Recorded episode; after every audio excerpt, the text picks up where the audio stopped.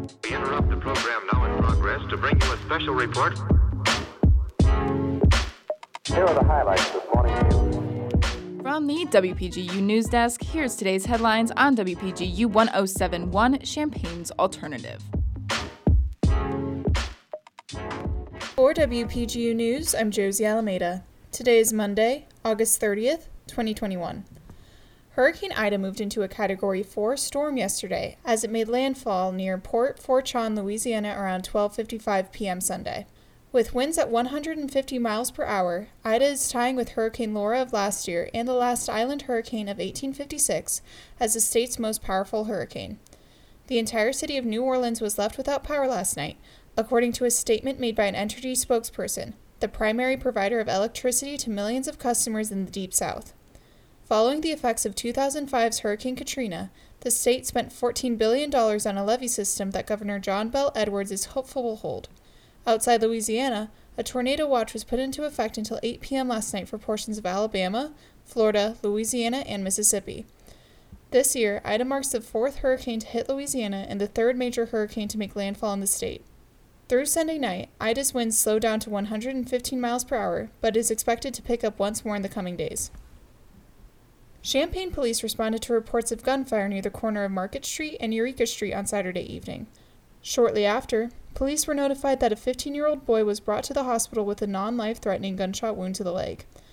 The investigation has found that the victim was a passenger in a car when another vehicle pulled alongside, fired, and drove away.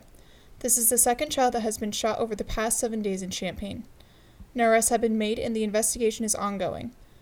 Police believe video footage may be of assistance to the investigation and are asking nearby residents and businesses to check their surveillance cameras.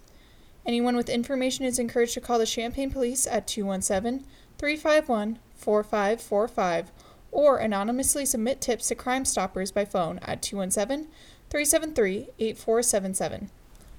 U.S. officials are urging Americans to evacuate the Kabul airport immediately after President Biden said another terrorist attack in the area was, quote, highly likely.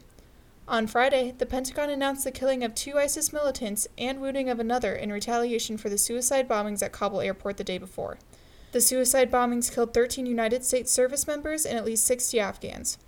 Yesterday, a United States drone strike blew up a vehicle with multiple suicide bombers targeting Kabul airport.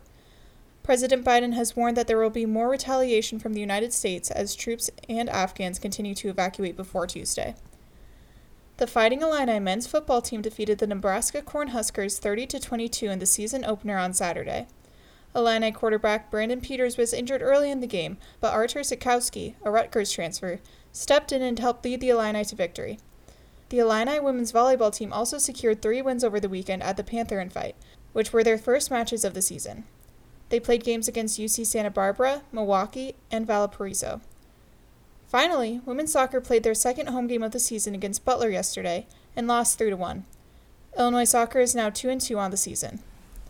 Ebertfest is postponed until April 20th, 2022, as Delta variant COVID cases rise across the state and the country. COVID 19 cases in Illinois have risen since mid July and hit almost 5,000 new cases on Friday. After receiving messages from filmmakers, sponsors, and audience members expressing concern about the Delta variant, the Roger Ebert Film Festival decided to postpone until cases are lower. By April, the Virginia Theater will have a new HVAC system to kill pathogens and control allergens in the auditorium space, and the festival, in collaboration with the University of Illinois at Urbana Champaign, will put in place better verification of vaccination and testing protocols if needed. With the cancellation of a major event so soon after the university fully reopened for classes, it is an open concern whether Urbana Champaign will be able to remain open for the rest of the year. Contributing reporting for this newscast was provided by Kayla Mish, Jane Knight, Tara Mobasher, Josie Alameda, and Ann McCune. Our regional editor is Josie Alameda, our political editor is Jane Knight, our sports editor is Jackson Janes, and our arts and entertainment editor is Mac Dudley. Our deputy news director is Emily Crawford, and our news director is Justin Malone. For WPGU News, I'm Josie Alameda.